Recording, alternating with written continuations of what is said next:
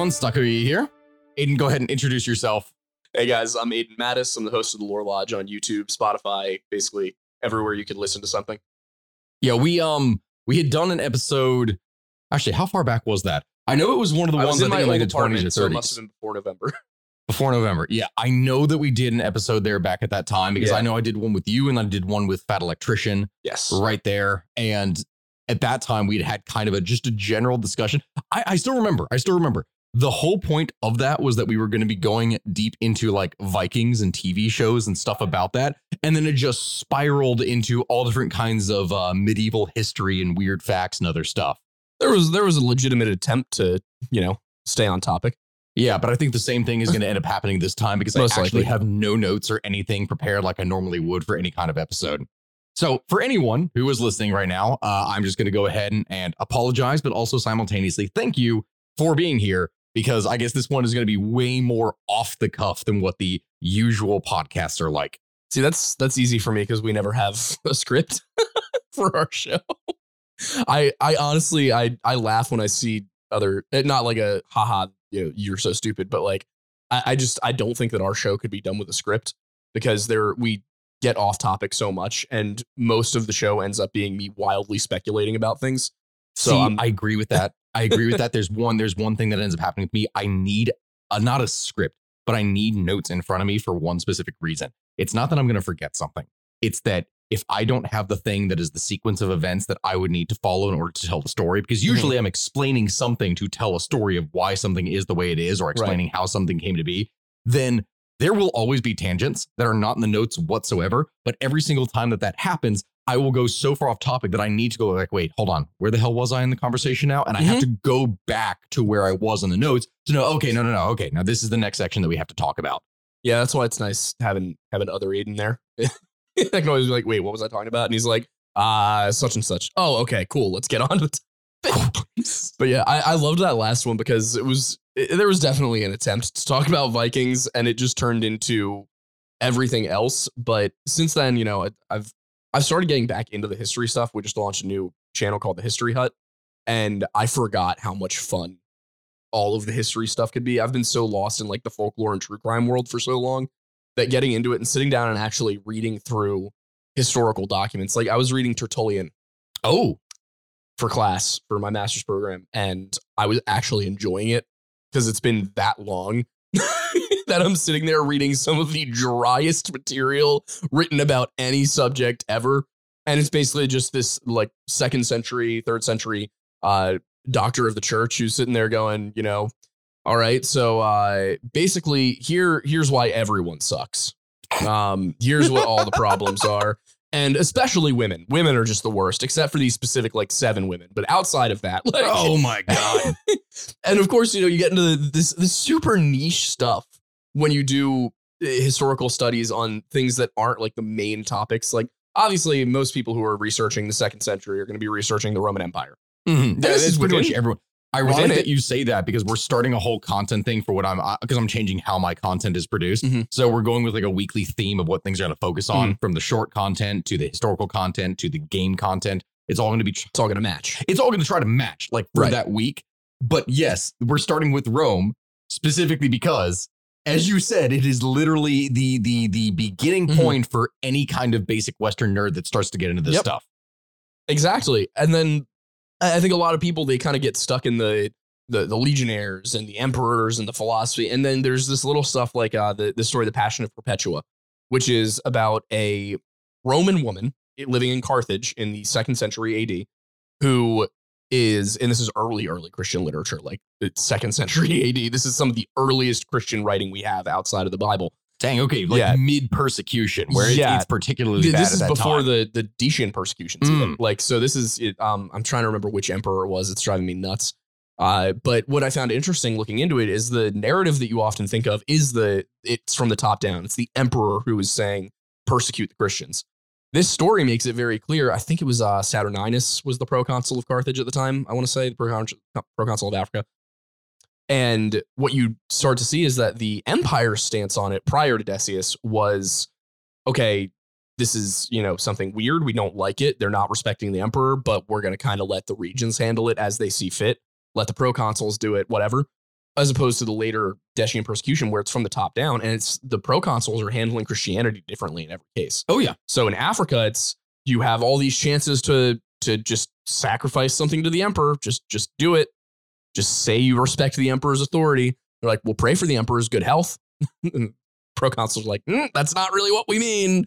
You you got the Jews were sacrificing to the emperor, and they're like, the Jews are sacrificing for the emperor. They're like, it's just this constant back and forth. Semantics, but it is very important when it Yeah. comes to religion, like for the exact terminology and a reason why you're doing something. and then it it just it goes and it what starts off is this little story of like a woman who is so convicted in her faith that she would rather be martyred it turns into this is like the basis for a almost cult of martyrdom that develops Oh my god, the Christian cult martyrdom. That yeah you got christians who are like you know They were "Me, i'm a christian i'm a christian i'm a christian guys i'm a christian and the romans were kind of like uh, okay Because the point where they're even like pulling themselves onto roman swords to be Mhm. martyred because the early belief was that if you were martyred, that was a guaranteed ticket to heaven. Exactly. It's it's so so interesting, but it's so granular and niche. Oh, no, it really is. And actually, that that's one of the things we we've covered in a previous episode. So we just did the Antonine Plague Mhm. a couple weeks ago, and it goes into the thing for Christian persecution during that time. Mhm. And that is when it starts to become way more top down, like where it's actually ordered. And it's similar to what was happening with, say, the Jews over the course of the bubonic plague. The same thing was kind of happening to Christians during the Antonine Plague. Yeah. And what happens during that point is that there is so much depopulation that Rome loses a lot of its military prowess. It simply loses the ability to recruit men into the Mhm. army because there are no men. There- Yep. There's no one left. And with Christian Christianity at that time being so heavily pacifistic, they're refusing to fight. So now you have people who are refusing to fight that the government is now pissed off because they're losing troops and they have no way to replace it. And more and more people are converting to this faith that they hate because they can't use them as soldiers for their highly militaristic state. And it's and of course you look at that and then you look at Christianity a thousand years later and you're like, oh, oh boy. Oh, yeah. what Yeah. happened here? Holy war happened. it goes from the Christians being the exact opposite to the Christians being and, and I say this as, as somebody who's Christian. Like I'm not, uh, you know, I'm not not ragging on them for it. It's just very funny to look at the, the change from we're being persecuted because it's the same idea. If you look at the Crusades versus the martyrdom pe- period, Mhm. where martyrdom gateway to heaven, you know, it absolves you of any of your sins. It is the best thing you can do. It makes you into a hero. Your legends will be told, and more people will convert and be saved. The it's the exact same thing in the Crusades, where there there are people who are like, I have all of these sins, and the Pope goes, Well, if you go kill some Saracens, you, You'll don't have them anymore. And so a whole bunch of people go. It's just two two very different uh actions being taken for the exact same goal. Yep. And it's those things that throughout history behavior might change, but motivations really don't. Mm-mm. No, no, no. Because people are always seeking it. Because you have the ones who are, especially during the time of the Crusades, it's done for a dual purpose. It is money and faith. Mhm. It really is. Because the idea heading into the East was, for some, a get rich quick scheme. Yep. But the Crusades are to that to the same degree that the gold rush was to pioneers. Mhm. I mean, for anyone who who's not really aware of this, for um, like for when the gold rush happened, people think like, oh yeah, so much gold was found. This was a way that you could strike it rich. Well, yeah, you could, but the likelihood of that occurring was so astronomically low that the majority of people who went in their search for gold didn't even break even. Yep. Like they did not break. They Most lost lost money. more money than they they they gained. And that's the ones that even made it. Yep. That's the ones that even made it. And the exact same thing happened on the Crusades. That people went on the Crusades basically bankrupting themselves. The amount of nobles, minor nobles, who mortgaged their homes out Mhm. to merchants and other groups, and then they went off and either just died or they went out and like, all right, we conquered this. What do we conquer? Hey everyone, Sakuya here, and before we get back to the show, I would just like to thank today's sponsor, eBay Motors. eBay Motors is here for the ride. Remember when you first saw the potential, and then through some elbow grease, fresh installs, and a whole lot of love, you transformed 100,000 miles and a body full of rust into a drive that's all your own? With over 122 million parts for your number one ride or die, you can make sure that your ride stays running smoothly. Brake kits, LED headlights, exhaust kits, turbochargers, bumpers, whatever your baby needs, eBay Motors has it. And with eBay Guaranteed Fit, it's guaranteed to fit your ride the first time, every time, or your money back. Plus, at these prices, you're burning rubber, not cash. Keep your ride or die alive at ebaymotors.com. Eligible items only, exclusions apply. Pastoral desert Yep. with a rock that doesn't actually have anything because the valuable trade routes were still further in into Mhm. Persia. Um, And then on top of that, there's you know the the my favorite one of all time, which is the fact that Richard the Lionheart bankrupted the entire nation of England oh my to go yes. crusading, We covered and then that. managed to conquer like three islands on his way. But yeah, it's like Richard the Lionheart was first. It's it's kind of funny. On the one hand, he hated England. oh yeah, no, he cover may, may have been king of it, but he hated it, and so bankrupts the country. And as a result, poor Prince John, because King John, uh, when he becomes king, King John is just sitting. He's left with a an empire. Honestly, the you know the the Angevin Empire was how it was referred to at the time. So he's left with an entire empire that is bankrupt on the brink of civil war, made up of three to five different different ethnic groups that don't like each other, and the Anglican Church is still a couple hundred years in the future, like 400 years in the future. But you're starting, starting to throughout see Europe to see the beginning dissension. of religious dissent in the 1200s. Yeah, So John is handed the worst possible situation. And how does history remember him? the As guy who the guy tried who to killed take- Robin Hood. Yeah, the guy who tried to steal the crown from his brother. Yeah.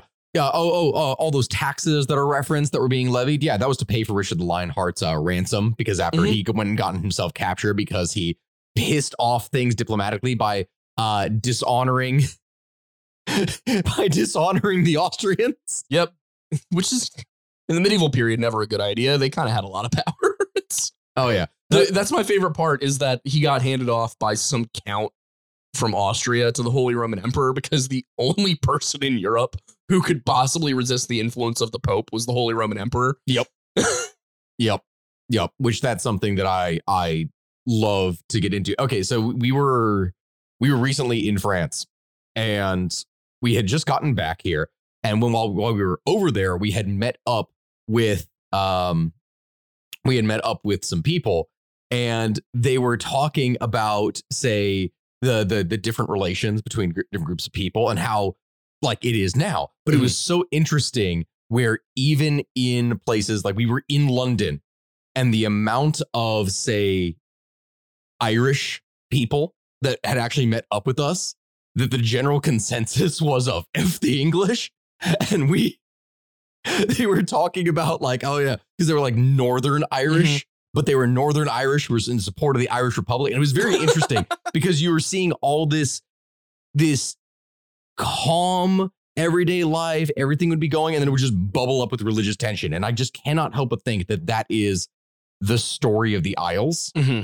and just constant fighting between people Oh yeah, uh, the the British the history of the British Isles is one of those. It's it's difficult because so much of it is speculation. We have almost no idea what happened before Rome got there.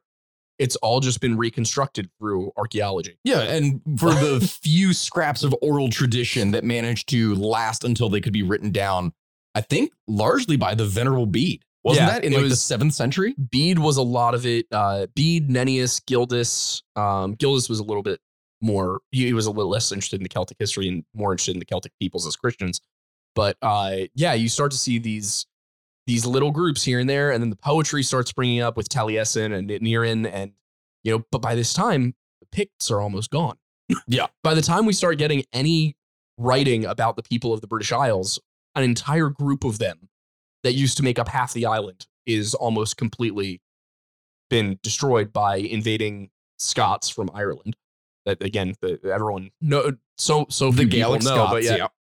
the Scots were from Ireland. It was the the we're still not entirely sure what even happened here. We're not sure who made up the Dalriatans. It's believed that so the, the term Scoti in Old Irish was a term for raider or outlaw or foreigner Mhm. and uh, basically somebody without a home. And so Scotland doesn't come. There wasn't a tribe of Scots. It was that's where all these Scoti went was over the sea into Scotland into Pictland, and they merged with the Picts, and then of course the Norwegians come in. And by the time we get any writing about it, the Picts themselves are gone. All we know is that they were similar to the Welsh, but that's that's it. All and of course the Welsh we know most about from the the Romans. You know, from their writing about the British the British Isles and the British people. Yep. Which that's pretty much how it goes in history, where the knowledge that we have of ancient peoples largely comes from the perspective of either archaeology that we've been able to piece together, or from the perspective of the descendants of people who had conquered them hundreds of years earlier. We we still know where the Irish came from. Wait, hold on, hold on. Can you We we do not know where the Irish came from. where the Irish? The the people we currently know as the Irish, we're not sure when they got to Ireland. I've never actually thought about that. We're it and it's there's we we've narrowed it down. It's probably somewhere between 500 BC and 580.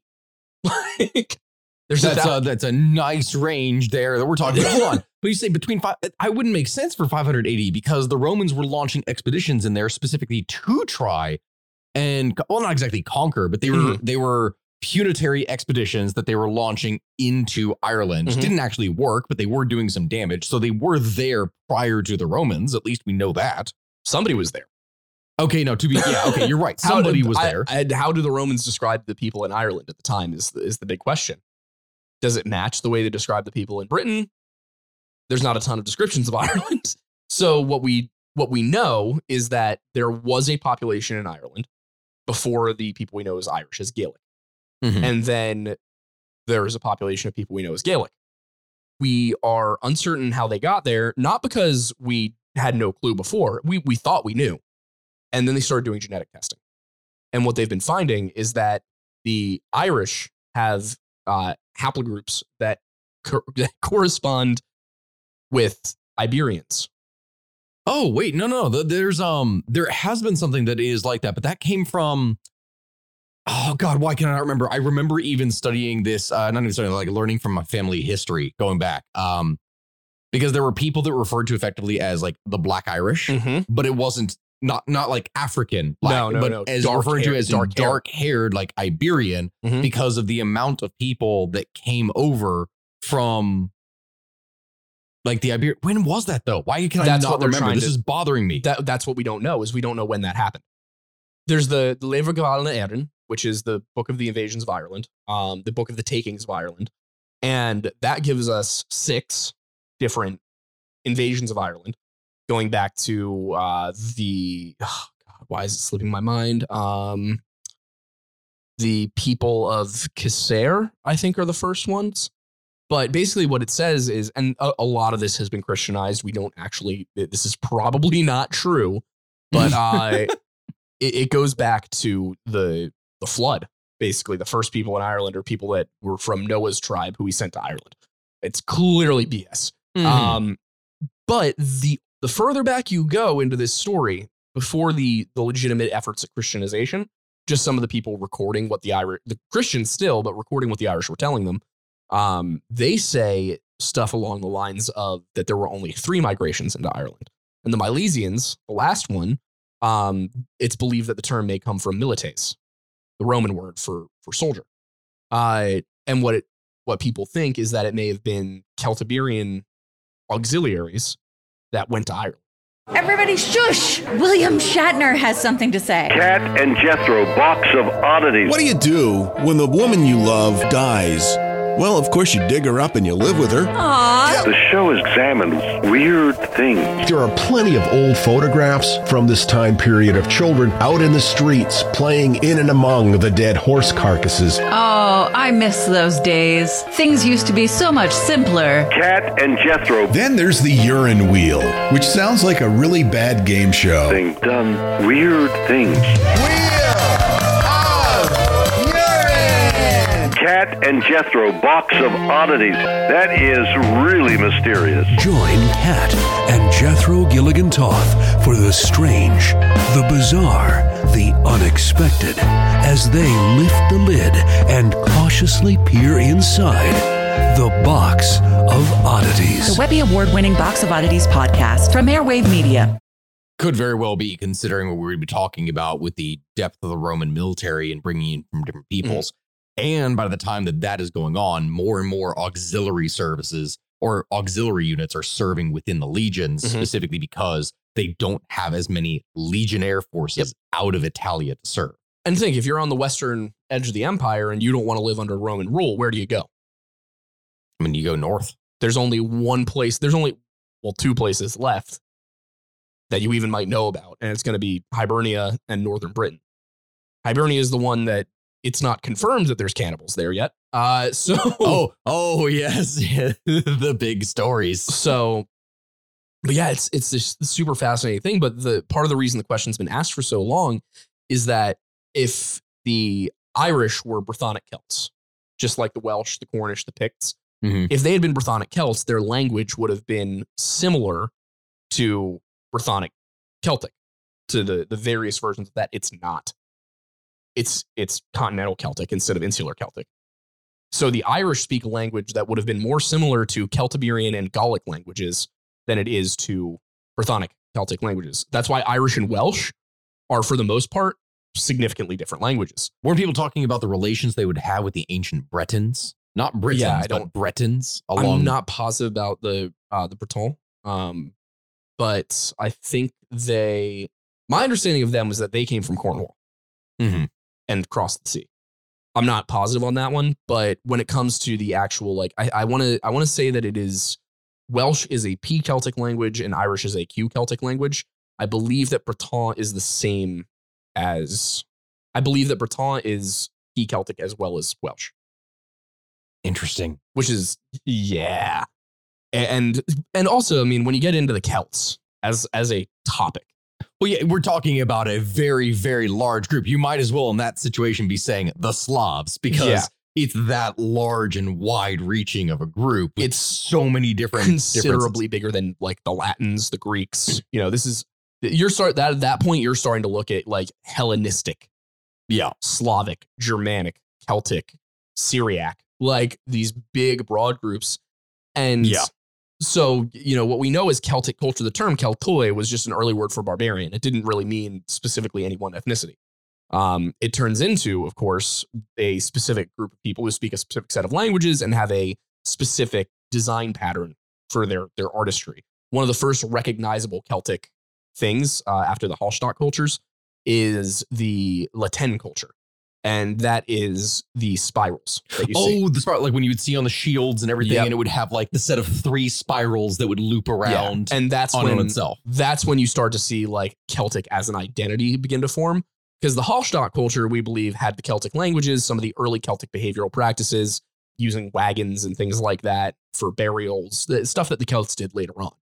So we, the Hallstatt culture, of course, comes from like you know, the east of Switzerland in Austria. There's an area called Hallstatt, which I think means something along the lines of salt mines. Uh, and the thing is, the Welsh word for salt, if I'm not mistaken, is halwyn, which Hallstatt is named after salt. So That is interesting. I mean, to be fair, you're talking about a time period where there were large amounts of migrations. Mhm. We think about nowadays in terms of migrations and people moving and how it's going to change things, but it's much more easy to identify now with modern technology. But going back in history, people, as particularly different tribes, would be migrating around for any number of reasons, largely which would have to do with, say, either war or the weather. I mean, this is one of the reasons why when people are thinking of the fall of the Roman Empire and the migration of the tribes, it wasn't just one or two or three or four tribes. You're talking about hundreds of different tribal groups spread out across the continent of Europe, going into the steppes of Asia that are moving and interacting with each other at the same time. It's one of the reasons, like when we look at, say, we have the Anglo Saxons. Well, it's because you had the Angle tribe and you had the Saxon tribes, and within them sub tribes and within them sub tribes. and the Jutes who don't get talked about. yeah. Well, the Jutes, the Geats, Yeah. and um, there was another one that I cannot remember here. Jutes would have been for for those who don't know, Jutes would have been uh, northern Denmark. Yeah, like and Jutland, The Geats would have been uh, in, over in the uh, the Vic, basically in Sweden and Norway. Mhm. And so the Angles were so, so the Angles and the Saxons interact and create Anglo-Saxon, Mhm. and that's where that comes from. And then, of course, Anglo-Saxon then has to deal with the Normans. The Normans are the combination between the French and the like the Norwegians. And of course, the Norwegians are still involved themselves, Yeah, as are the Danes. That's the other thing is you get all these uh, England was conquered like seven different times across the Viking Age by various groups. Yep. Like, and it was the Danes, the Norwegians, the English reconquering it, the French reconquering it. Like, so there's so much going on. And if you look at what really eventually forces the Anglo Saxons to coalesce into one group instead of being the Angles in the Northeast and the Saxons in the Southwest, it's the invasion of a third group. It's the Norwegians coming in, the Danes coming in, and there's they get in there and they're like, ah, this is our territory now. And the Anglo Saxons go, well, we're more similar than than we are to either of them. So I mean, it's better if we side together, I guess. Not to mention during that time, if we go back to talking about Christianization, that is when you start to see large Yeah. developments and more of not a national identity. We're our oh, our culture is basically the same. We're we're now one cultural group group. It's the religious part that is Yeah. more important for us. and that's why they ended up that which is it's so fascinating the way that religion plays into this because what you see is the the, the anglo-saxons and the celts have been fighting for by the time the vikings are getting there 400 years Oh yeah. So i mean the first the first saxon in, in- incursions into britain were in the 440s i think And they've been fighting them with the Celts and the the the the Iceni and the different like Yep. groups that were within there already. and then the norwegians come and the celts and the anglo-saxons kind of look at each other and go you know what we have bigger problems they don't really side together like the the movie or not the movie the tv show the last kingdom has the welsh fighting alongside the anglo-saxons at one point i don't Ah, think that sure. happened The- i- at the scale that it did in that but they did both fight the norwegians The Welsh fighting alongside other people rather than each other. Yes. Yeah. Definitely that's totally what would happen. one of one of the only uh, people in welsh history to have uh, the title of high king like and, and actually like be able to use it and say this this was real rather than just ceremonial was a guy named Rhodri Mawr, uh, which means Roger the Great. Uh, Rhodri, of course, meaning red. It derives from like Red King. He, he was High King Rhodri Mawr. There was a Norwegian invasion that was going to come to Chester, got blown off course, ended up in uh, Gwynedd, Wales, Mhm. north northwestern Wales. The Welsh ended up killing. Uh, I think it was uh, a Viking uh, warlord named Magnus. I can't remember which one specifically, but they end up killing and halting what would have almost certainly been an invasion that took Chester from the Anglo Saxons. and how do the Anglo Saxons repay the favor? By committing a genocide against the Welsh. again. Yeah. Oh, yeah, yeah, yeah, yeah. It's, I, I'm not sure that any one culture has committed more genocides than the English. I think they probably take the cake for most genocides by a single nation. Ah, the Mongols. If you're talking about as a single group, because if you say the English, if you're going to go back descendants wise against Mhm. all the different groups, and then you're talking about the individual groups within them, because Yeah, I guess the Mongols do. there's many, many, many different smaller groups that wiping them out would be. Well, I mean, they're they're significantly smaller than an entire larger nation state or anything like that. yeah, I, I my favorite thing about English like practices with that is that they just come in and they're like, okay, it's no longer legal for you to speak your own language, own land in your own country. Um, you can't have weapons, and you have to have our religion now. And it's just basically a story of everybody going, we don't like those terms, and England going, well, we have 18 times your population. Deal with it. The story of the British Isles. and it's always it's always whoever is in England because it's the, it's the most fertile land in Yep. the area. which you're going to see that in terms of the most developments because I know that we've been ranting rather rapidly, very quickly about different topics over the course of this entire conversation so far. There is actually an aspect that I would like to spin this to that I just realized as Sure. a topic is something that I find fascinating and love, and not nearly as many people get as hyped about it because it, but it is very important. It is extremely important. So in warfare, I oftentimes talk a lot about logistics because Mhm. logistics is the most important part of warfare. But in terms of nation building, geography. And for I don't know if anyone can hear this right now, but my cat is meowing immediately below me while I'm doing this because she's begging for attention between the two of us. She's very cute. She is. She is very cute. She's also a little bit annoying when she wants to get her fat butt up here and cry for attention. Um, so geography, when it comes to nation building, is the most important thing at all. Like more so than culture, more so than anything. The geography is the thing that will shape the culture. It will be the thing that shapes the people in the nation. So when you have a place that is being built up in the first place, the most developed societies in the ancient world were always by rivers. Yep. Naturally, because you wanted floodplains, you wanted the things that you can irrigate your crops. You you this is what you're going to need.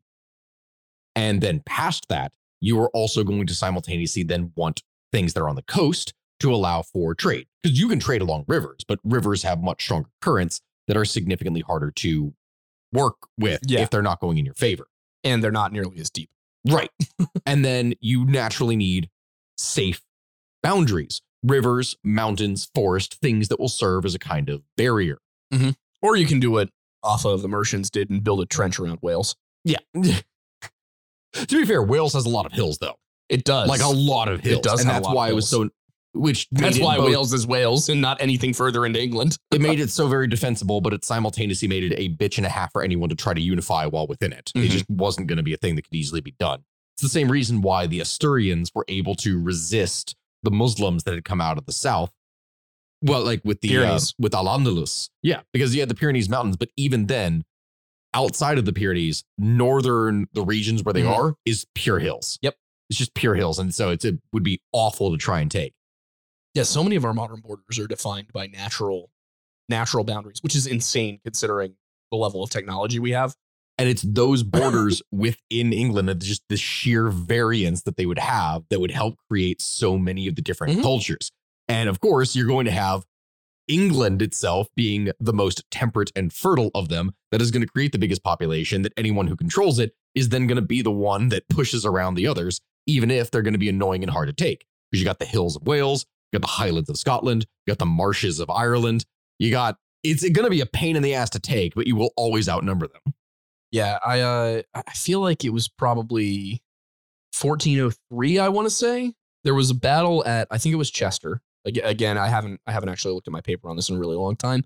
I want to say it was Chester. If it wasn't Chester, it was somewhere in the general uh vicinity of the the northern border between England and Wales. There was a moment at which the the triple entente between um the tripartite indenture, that's what it was called, uh, at the time between the Welsh under Owain Glyndwr, the Southern English under Sir Edmund Mortimer, who was the acting Earl of Hereford. His son or his nephew, uh, another Edmund Mortimer, was the heir to that earlhood, Mhm. um, and the Duke of York, all created an alliance against Henry IV because they were all uh, loyalists to Richard II. So the plan they had, and this could have changed the course of history completely, and almost nobody knows it happened. The plan they had was that their three forces, because the Duke of York controlled all of Northern England, Mhm. he he was probably the second most powerful person in England after the king. He controlled an army that could at least rival Henry IV's. It would need help, but it could it could actually, at, at the very least, in defensive battles, st- hold its own. And then Mortimer controlled some of the most fertile land, as well as a large portion of the population. And then Owen had a almost impenetrable home base in Wales, because the the the Welsh weather beat the English army on one occasion. That's not even a joke. It was so windy that they actually could not march through Wales. Uh, the King of England was almost killed after a spear was blown off the rack and sent right at him, but he was wearing his armor. Damn. Yeah, Okay. at least that's what the records say. But yeah, it's probably that like a spear was blown off a rack and fell near him and they all panicked. But the story is that I also can't help but imagine that the primary strength of England, its longbows, would be rendered completely one, one of useless. one of my favorite episodes from this war is I can't remember the name of the battle. That's going to drive me nuts. I need to go back and, and reread this paper and probably expand it into a full journal article because it, it was so much fun to write. There's one battle where Owen's forces were up on a hill. They were wildly outnumbered, but they're up on a hill. And he has his cavalry behind the hill, out of view. He didn't have many, and they were all light cavalry anyway, skirmishers. You know, basically people armed with javelins, spears, and a wooden shield, as well as a small number of knights. He had a number of spearmen up on the hill, and behind those spearmen, he had his archers, his, his longbowmen. Mhm. And this is, keep in mind, this is 1400. This is the height of the Welsh longbow. Yep. Welshmen who were longbowmen trained with it from the age of seven years old. Yep. Now, the English usually took people from the marches, the border with, with England, because they could not penetrate further into Wales and actually survive because, you know, they would disappear off the road. Uh, so the Welsh had had you know at least at least equal on the archery front. But the thing about the English longbow corps was that they were primarily Welsh. They were primarily Welsh soldiers from either the marches where you had a split population or deeper into Wales who were recruited out because of money. So what Owen did was he sent his men, his agents, his longbowmen to go and sign up on the English side and then foment dissent within the English ranks. And as the English infantry were making their way up that hill, obviously they had their shields in front of them. They can take the onslaught of the arrows from in front. It's going to get few through a few times, but as they're about halfway up the hill, just as they're about to engage with the Welsh infantry, the English longbows, about half of them to, to two thirds, turn and start shooting into the backs of the English infantry. Oh. And in order to prevent them from being massacred by English cavalry, the Welsh cavalry ride out at that moment. So it is some of the most masterful planning for a battle when you're outnumbered that anybody's ever done. And part of the reason that it was so possible for Owen to do this stuff, he was the squire to Henry IV. God, the He, relations. he worked as a squire for both Henry IV and Richard II in Scotland and Ireland. He knew English battle tactics. He knew precisely what the English were going to do, and he used it against them. And so he, th- that's the thing is he had he had the money and the troops, he probably could have won the war. That's why he needed the Earl of Hereford and the Duke of York. So he marries the I want to say he marries the daughter of the Earl of Hereford, or it may have been he married the daughter of the Duke of York. I can't totally remember. No, Edmund Mortimer marries one of Owen's daughters, and Owen is married to someone in the Duke of York's family, if I remember correctly. Mhm. They all are prepared to attack the English at I think it's Chester. I really think it's Chester. The army from the south isn't there yet, and the Duke of York's army is there under his son Henry Hotspur. As you can imagine, a man with the nickname Hotspur got it for a reason. The Welsh are on the way. They're a couple days away. The two English forces don't need to commit to battle. Hotspur can withdraw if the the king's men start lining up. He can also stand and, and wait. Instead, uh, the English forces line up and head out, and Hotspur does he, he engages them. Yep. Yep. He should have waited. He would have had significant reinforcements, an entire like huge division of Welsh longbowmen who would have evened the playing field. They inflict some pretty serious casualties, but Hotspur is killed. A couple of Owen's lieutenants are killed. A couple of Edmund Mortimer's lieutenants are killed, and the Welsh withdraw. Had they won that battle, the plan was to divide England in three parts, with the Welsh taking a, a sliver of the center of England for themselves, all the way to the eastern coasts. Mortimer taking the south of England, and the Duke of York taking the north. England would have turned into three countries My. Wow. in 1403. I can't imagine that it would have lasted because eventually what would end up happening is either the descendants or immediate one after that, you would have seen something that they would have fought for reunification again. Oh, for sure. But that is still a fascinating thing to think about. It's because of the timing of it. Because think about what happens 10 years later. Well, in 10 years, well, you're, you're, yeah, yeah, you're talking about the continuation of the Hundred Years' War. And the French were involved in this rebellion. Well, of course they were, because anything that they could do to Oh, they sent the whole over army. the English, yeah. But what happened was that army sat across the field from the English army for three months, and neither side engaged. And then the French went home. Had they just committed to battle, they probably would have won. But instead, they don't. And then 10 years later, they get their asses kicked at Agincourt. And that cements for a long period of time the, the English dominance of that region. You know, the fact that England is not going to be threatened by France. France can't invade England. So, had Owen's forces won, not only would England have not been unified enough to withstand invasion, France probably would not have invaded because they would have had their guy. I have to say this. People have been asking me if I could please go back to doing uh, alt history videos again.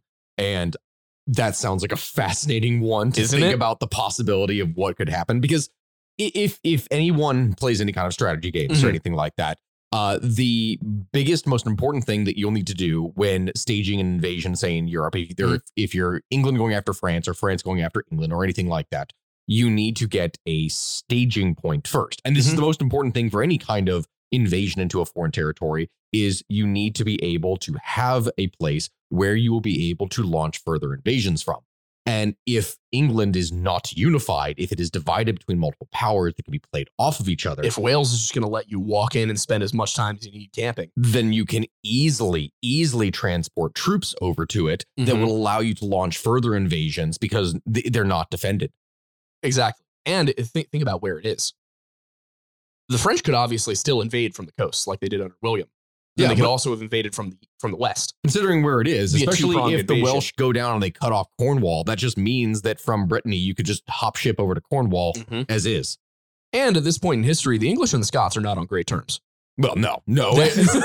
There's been about a hundred or so years at this point prior to of um a lot of murder at that point. If if it had come down to it, it's very like th- this is this is why this is such an interesting alternate history scenario is because sure, let's say they do beat Henry the Fourth, and Henry the Fifth never becomes king, and there is a, a Northumbrian kingdom and an English kingdom in the south and a Welsh kingdom in the west and the Scots in the north.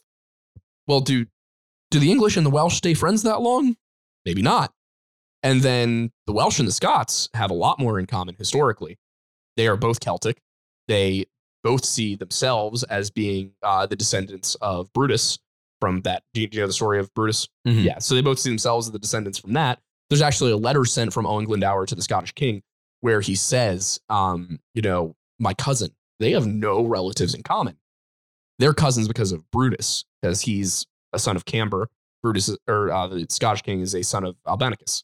So, they, like, they see this, and you you got to wonder if there would have been a moment where would there have been a Scottish, Welsh, and French alliance against the English, and would then have you seen a Franco-Celtic kingdom in England? Like, That's it's see, it's fascinating to think about. I cannot help as the gears are spinning in my head and thinking about what would happen that it would not be able to last Probably. because you're still talking about a significantly smaller population with not nearly as developed of a political structure being able to while beat in battle and initially take control you're going to see an uprising Oh, or a yeah. series of things that, that would that would flip the table again Yeah, and I mean, the, the William saw that same thing when he conquered England. Yeah, he conquered the whole thing, and then he faced like a rebellion every year. Yeah. Which is why he had to burn half the country to the ground and build castles over the ashes. Yeah. Which is exactly how he controlled. For anyone who um for who, who is not as familiar with the story of William the Conqueror and what it is that he did, the reason why there were so many castles dotting England is because for the longest time, William the Conqueror took over the country. And then what he proceeded to do in the decades after he took over is that he built these castles and then would use the castles as staging points to raid and burn the countryside for anyone that could potentially be resisting his Mhm. rule. Hell, half the time people were not even resisting his rule. There was the point where um I, I I'm trying to remember the exact story where someone had shouted like "Long live the king," and he took it as like a war cry or a threat, and then actually just attacked and started massacring people. Yep. Probably assumed it was about Har- Harold Godwinson. you got to make those assumptions when you steal the throne, Yeah, um, which you know, as as we know, he did. I, my- I still love that the the episode of you know Harold Godwinson going over for dinner and him being like, "Do you swear that you can uh, that you'll give me the kingdom after after the king dies?" And Harold being like, "Yeah, sure, I swear. Swear on this table. Okay, I'll swear on the table. Ah, the table is actually the the bones of a saint. like you've been bamboozled." the fact that William was actually upset and asked the Pope to intercede. that that's the other thing. If I, I'm again, this is something that I'm I'm pretty sure I'm remembering properly. William asked for his invasion of England to be a crusade. yes. Like, and I'm pretty Well, sure it was was it granted at one Not point? not as a crusade. Yeah. it was, but it was sanctioned. yes. is the term. So it was deemed to be because it was a, in violation of a holy promise, like a promise Yep. over holy artifacts. That that meant that it was uh, that it was blessed by the Pope. Yes, which is just nuts. Like one of the most interesting, and this is going to make people laugh, but one of the most interesting courses I took in college was church and state in the High Middle Ages. It sounds it sounds like it would be so dry and boring, but when you get stuff like the Albigensian Crusade, No, because then you're also talking about the insanity of the politics of people. Try, Mhm. it's not just like going, "Oh, this is theology." No, it's how does the politics of the church try to interact with the state and control people? Like the be- on, I, I will say this because this is Gabby's favorite part for in, in anything is she loves sumptuary laws and sumptuary laws and the Catholic Church and everything that was going on over the course of the medieval ages, especially going into the Renaissance when people actually start having more money. And there's when sumptuary laws become very important for people it's hilarious. It's Oh, yeah. hilarious for the church actively trying to control people's lives because they're not just dirt poor anymore. They have money. Mhm. So they need to have more control over it now. I love it. It's I, I get into a lot of so I I also you know my content bridges into theology a lot, and I get into arguments all the time with uh with Catholics about just any number of things, and I have no problem with Catholics. Most of my family is Catholic. We're Italian, but the people that get really into Catholicism, like they're they're a little too a little too proud to be Catholic, are so much fun to argue with because you just bring up stuff like the donation of Constantine and they'll of course be like, oh well, this you know this sacrament and this papal bull, blah, blah, blah. and you're like, okay, how do you know it's real? what what do you mean? Donation Constantine was fake, a fraud. It was used for hundreds of years to justify Catholic Church decisions. And it was fraudulent. So any any decision that was made as a result of that is fraudulent. I mean, and, and if if that was fraudulent, then what else is fraudulent? And you just you start to see the walls breaking down in their minds as they're starting to realize that you know what maybe they've been indoctrinated a little bit about religion, and that's you know with with Christianity the one of the things that you're you were never supposed to do is there was never supposed to be an earthly hierarchy um, of, of of like men and, and kings and and all of that within a religious framework. So the way that Christianity develops in the Middle Ages as a result of the Catholic Church needing to expand its power to maintain peace and order is one of the other super interesting things about the Middle Ages that I think people miss in sort of this uh, very pedestrian, honestly, understanding of medieval religion. In that, you know, oh, the Catholic Church suppressed all the science and blah blah blah. It was a Dark Ages and da, da, da, Uh, no, it's far more interesting than that. And, the until the Crusades, I've covered this. We did a whole seven part series on this. Until the Crusades, the Catholic Church really didn't have all that much power. no They didn't because it was only through the unifying efforts of, Charlemagne. like, yeah. well, I mean, Charlemagne, of course, in the first place, is the one that gave the church its first bit of power. Yeah. Because before you had the church, and and the the big thing about the church is that in order to become pope, you basically had to be a member of an Italian family within Rome itself. Yep. Like there was a series of families within Rome that were constantly vying for power within the church. And so it, it- you don't start to really see a lot of outside popes that are outside of Italy, Yeah. really, until going into the 900s. Mhm. Bec- Everything prior to that was basically Italian. And And, then and when I say Italian, I mean Rome. Yeah. Rome Italian. and then the office of the pope becomes so political and there are people who are just installed as pope like Let's not forget anti popes. oh yeah of course it's it's it's such a fascinating period of history it's so sad that it gets kind of wrapped up into this dark ages myth that the victorians created where everything was you know evil and sad and everybody was living in filth Yeah. you know it's uh i was working on a video for my channel the you know the rake copy the creepy pasta Yeah. i was looking into that and sleep paralysis and sleep paralysis demons do you know when the Europeans started writing about sleep paralysis and what they thought the effects were, what they thought thought the, the causes were? Not off the top of my head, no. The 1200s. There were doctors, and keep in mind in the 1200s, all doctors were priests or monks. Yep. Who were studying sleep paralysis. And at the time, they were not suggesting, oh, this is demons. No, the doctors were actually sitting there going, this is probably not anything supernatural. We think it's got a cause. We think that that cause is vapors from the stomach making it up to the brain and screwing with the process of sleep because it occurs most often at the beginning of sleep or the end of sleep. And we think it might be linked to epilepsy. 1200s. You can go back further. What's how do you pronounce his name? Uh Themison, I think, of uh Laodicea. Laodicea. I don't know how to pronounce some of these. If I words. had it in front of me spelled, like yeah, probably L A. O D I C E A. Laodicea, I think. I think that might be it. I think that's it because Greek doesn't have K's in it, Mm-mm. um, or doesn't have C's in it. He he describes it as you know something similar, not quite to the extent of like, oh, it's probably epilepsy. That's in the first century BC. Mhm. The Well, Chinese this were discussing it in the 400s, in 400 BC. We Like- covered everything when it came to ancient medicine. We did a whole episode on ancient Egyptian medicine and thoughts behind it. Hell, there was a whole thing for an ancient Egyptian pregnancy test Mhm. that you pee on wheat or Yep. barley, and if it grew, you're, you're pregnant. Yeah, And they- because you probably were. Like it had, I, I don't even remember what the success rate of it, but it was so oftentimes successful that it's like, Yeah, Yeah, it- early pregnancy tests. ancient medicine was far more advanced than we give them any credit for. And the amazing part is that they had to rediscover this stuff like six times. Yep. Because empires collapsed. So the, whatever the ancient Egyptians knew up until 1177, we only know fractions of it. Yep. They are the people that follow them only re- retained fractions. Civilization just would keep expanding and collapsing, expanding and collapsing, and you would just see these vestiges of what the old knew. It the the obvious most is, is Roman concrete. Yeah, Like- which, which just just did a video on here, and the, Yeah. exactly for them figuring it out, which is so amazingly cool. But yeah, even then, it's really thanks to the knowledge that was gained, or uh, so much of the knowledge was saved by Arab writers who Mhm. copied it Yeah. down and then translated it. And then that, after the Crusades, you started to see more of the interaction with the Middle East, allowed more of this lost knowledge to start filtering back into Europe again. Mm-hmm.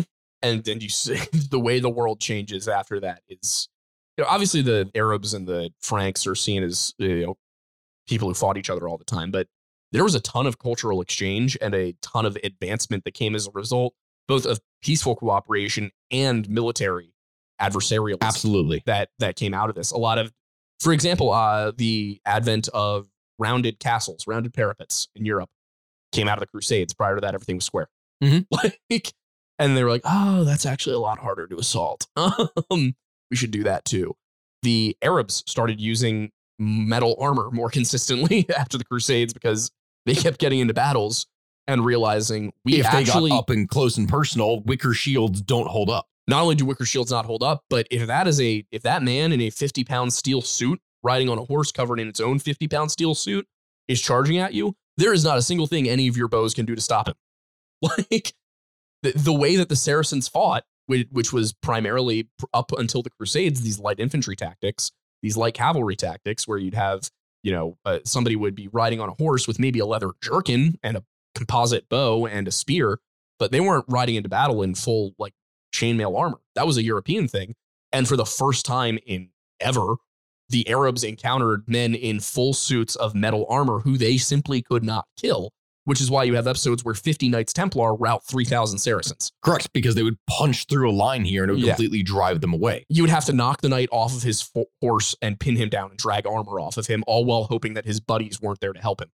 Like, Yep. And the, the best part was infantry, the European infantry, they also knew how to take down those knights, and they were also heavily armored. And when it came to soldier to soldier, there was no competition in the first two crusades between the Europeans and the Saracens. It was solely a population issue. Correct. Population. And then the greatest weakness that the Europeans had was, again, logistics for having to transport any kind of supplies And infighting. and so much infighting. We covered this a lot when we did the episodes, but Yeah. the sheer amount of infighting from the different nobles of who's going to be leading this part, who's going to be leading what part, a person going and prematurely charging into another area because they want the glory Mhm. and they end up getting themselves surrounded and killed, which then causes you to lose 50 out of your 200 knights. And that's a huge Yeah. blow that you have for your overall force. and people don't I, I, they're often referred to as like the tanks of the medieval battlefield but i don't think people quite realize how real that is it was hard to kill these guys Mhm. like to the point where the best way to do it was with a bill hook and the point of the bill hook was to reach up hook the knight's neck and pull them off of their horse and then you didn't even kill them at that point you took all their weapons and dragged them to the back of the battlefield so you could ransom them off later because you got to keep the ransom even if you were a common soldier Yep. so knights were the, it it was basically like if you captured a tank in World War II, like you weren't going to just blow the tank up. You were going to take the tank back and see what you could get out of it. Yep. So they, they Very valuable material. very much were the tanks, the fighter jets. Like they, they were the the ultimate warrior for a solid 400 years, which is just insane until In- you get gunpowder. It is insane. There is one thing I want to snag while we still have like 10 minutes left. Okay. Do you know the Tartaria conspiracy? Oh my God, are we are we actually going to get into this? I, I just really quickly, we- I, I just, I'm curious. actually I- going to we don't need to get this? into it because it would take us days. But I just I'm curious if you ever interacted with any of them. No, no, because the thing is, I don't go in. I, I've seen a couple in comments because I have talked about things in a couple stuff in, in Turkey before. I have talked about ancient stuff with Persia. And inevitably, when you talk about any of the ancient empires or powerful forces that is in Central Asia, it is something that there will be a couple comments, but I have never actually engaged with. for anyone who doesn't know what this is, and I'll give a brief summary before you go ahead and go into it.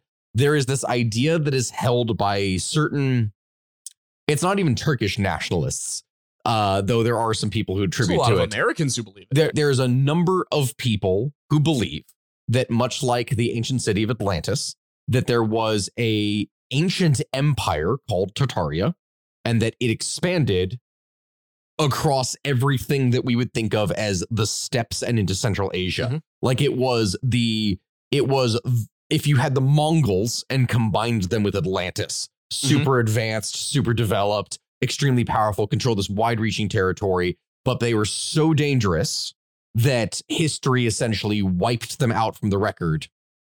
So Which that would I be guess the only no time one, we've ever done that. yeah, so that no one could ever repeat being them again, I guess. But they made one mistake, Steven.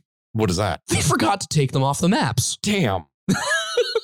they wiped out their entire history, culture, religion, their their population. Nobody remembers them, but we forgot the maps. And you know, it's it just so happens that around the the late 1800s, those regions start getting referred to as Eurasia instead, because that was the cover up, not because Eurasia made more sense than Tartaria. Mm-hmm. Because Tartar was just a term that referred to the people To who lived on the yes. steppes. Like it was just and and that it's wild. You sit here and I I have not I mean, I did one podcast on it where I kind of went into it and like why this is all ridiculous. I also did a Twitch stream where we watched the Tartaria Truthers uh, video and I live on Twitch from memory debunked every single one of his points. And I'm not even I'm not even a historian of Asia. I'm a medievalist. Mm-hmm. And I was a, I, and again, knowing very little about Asia, I was able to sit there and point out why every single one of his points was wrong. But it's it goes deeper than the people who think it was just Asia. There are people who think that the Chicago World's Fair buildings, you know, the ones that were basically made of wood and plaster, I but looked like they were made of I, stone. I did an entire thing on that. They were all, except for three buildings, all were built to be temporary. Exactly. They think that those were all real buildings and that they just disappeared. They were, you know, they're like, well, how could you build that so fast? And why would you build it for something so small? And it's like, do you understand what the Chicago World's Fair was for its time? it was the greatest meeting of technology and culture to ever take place in the world. Yep. It was as if you made a, you got a tent Mhm. and then you combined a tent with a marble temple. Yep. And, it like, was- that's what it was. and it was America's first real opportunity to show the entire world what America could do. You think they were just going to set up a couple of tents? No, they were going to build stuff that rivaled what was in Rome. And the whole point was to show Europe that the United States was just as great as they were. That it wasn't some backwater where everybody was a farmer, which is what Europeans thought of us Mhm. like that we were a, a nation with with soul and passion and ambition and to do that they were going to make some buildings that looked really impressive but also they didn't need those buildings so why make them permanent um it was basically to show what we can do not what we're doing Mhm. and there are people who believe that th- those buildings were all tartarian and that the uh those temples in southeast asia the ones that are like sort of like pyramids but just kind of like a little bit more rounded that go up like in thailand Oh, oh, oh, like with like, like the, they're not even ziggurats, but it's like, Yeah. I know exactly what you're talking about. Yeah, like those Angkor guys. Wat. Yeah, the ones that are made out of completely non-conductive stone. Mhm. Power station, because it kind of sort of looks like modern power stations that are made out of metal and cables and meant to transmit electricity. Never mind that there's absolutely no way any of that that of that stone could conduct anything with any degree of effectiveness. You'd have to make those things out of like pure quartz and still connect them, which they aren't. There are people who believe that the God, what was it? I think it was the um one of the Canadian provinces. It starts with a W. Winnipeg? Winnipeg, yeah, Winnipeg City Hall, the old one, magnificent building. Now it's you know basically a brick municipal building, but back when it first came out, magnificent building. And they're like, that was Tartarian. It was it was wiped after Tartaria was was wiped off the earth. To you know when that building was demolished? No. no, I 1967, I think. So, as far as the Tartaria people are concerned, my mother was born a year after Tartaria was wiped off the map.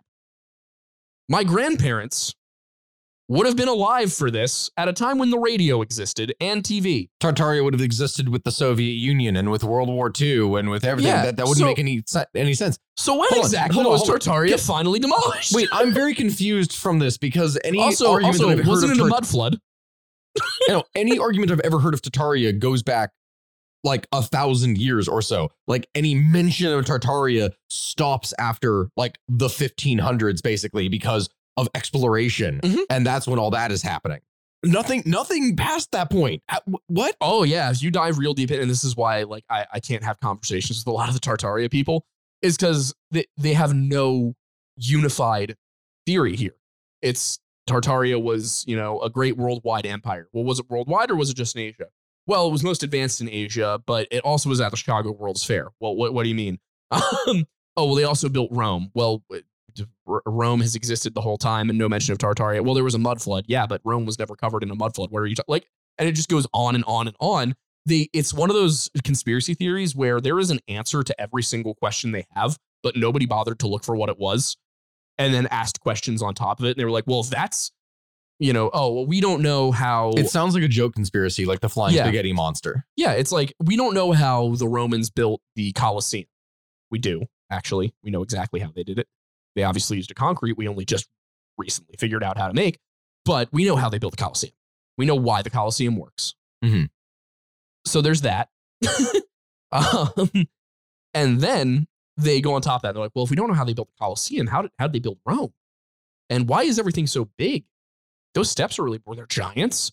Do we know if there, there, we don't know if there were giants? Well, if we don't know if there were giants, then like it just goes on and on and on. Feeds into itself. And the funny thing is, even the questions that they're asking that are based off of like 10 steps of ridiculous premises, even those questions still have reasonable answers. Like, just go ask a, an architect, an architectural historian, how'd they build the Colosseum? They'll be able to tell you. It's not a mystery. oh, well, what about, you know, these these auditoriums, these amphitheaters that we're finding underneath, you know, under, underneath all this this dirt? That that must have been put there by the mud flood. Or the amphitheater went out of use in the second century BC, and then over 2,000 years, mud and dirt and things piled up on it. Like, as happens throughout all of the archaeological digs. Like when you dig and you find. That's why when you go to different Egyptian Mm-hmm. sites, you're like, oh yes, you think you found an Egyptian artifact? No, you found a Arab artifact from the seventh century. Dig like six more feet down. Oh look, you found the Ptolemaic. Oh, we look, found, you found Troy seven layers yes deep, seven layers of cities. I should probably do a whole story on that one as well because that, t- to be fair, is actually one of my favorite stories. Is how they actually found Troy. Yeah. Oh it's, it's Schliemann. What a guy. the early archaeologists were literally just rich people who wanted to do hobby. something. it was a hobby. Early archaeology. I guess this is like the final thing that we're going to leave this on. Just, Yeah. just to say this. Early archaeologists were the equivalent of what you would have for. I'm going to equate it to people who would paint Warhammer 40k miniatures. Like Mhm. it's their hobby that they're obsessed with. Would dump a ton of money in, and then it doesn't even matter if they build a conglomeration of something that doesn't make any kind of sense going into it. Like or like if nothing matches, they they specifically go into a situation because they want to make a name for themselves. And actually, I don't even know why I drew that back to 40k. I'm just thinking of like hobbyists who are obsessed with creating something. But the short of it is the amount of times that you'd have, it's usually partners. It's not one guy, it's usually partners. It's not Indiana Jones esque people. It's rich nobleman who wants to make a name for himself, pays a guy with actual experience to go out into the field. Guy in the field finds something, calls his boss up, who's like, oh, hey, check it out. We found this thing. Rich Noble comes in, is like, oh my God, look at what we found, and then puts his name over all of it. Yep. it's, it is every time it happens, it's hilarious to me. Yeah, it's oh my god. Th- thank God for rich people who decided they were at least interested in finding out about the past because a, lot of people will, you know, We make fun of it, but if it wasn't for that, we Yeah. wouldn't have a- like hardly any of the knowledge that we do now. yeah, like I mean, obviously, yeah, it's it's not ideal the way that we found out about all this stuff, but we wouldn't have found out about it otherwise. So it's kind of it's kind of good, you know. like, there is um and I think this is the final note that I will Yeah. leave this on because it's a, it's a, it's not a dumb event in history. It's just a dumb thing that would occur. My favorite thing, and it, I also hate it, but my favorite thing historically when it came to archaeology is the cases where people at archaeological digs would pay locals for artifacts that they could find. Mhm. But it didn't matter as to whether it was a complete artifact or pieces Mm. of an artifact. They would be paid relatively the same. Obviously, if you find a complete thing, that's better, but break it into three pieces, And and, those three pieces will make more than together than the one Yeah, complete you one think would. they would have thought to be like, all right, if you bring me something complete, I'll pay you double. So this was happening with fossils, especially. This was a huge thing. People were looking for like skulls of like early humans and things, and locals were just breaking them apart to sell pieces of the fossils to the archaeologists, or not to like to the paleontologists. Mm-hmm. And they were doing the same thing with like complete sets of pottery that they were finding for archaeologists and breaking those. And it's just, it hurts my It hurts my soul soul. to think about. Oh, So much stuff was lost when it was literally found.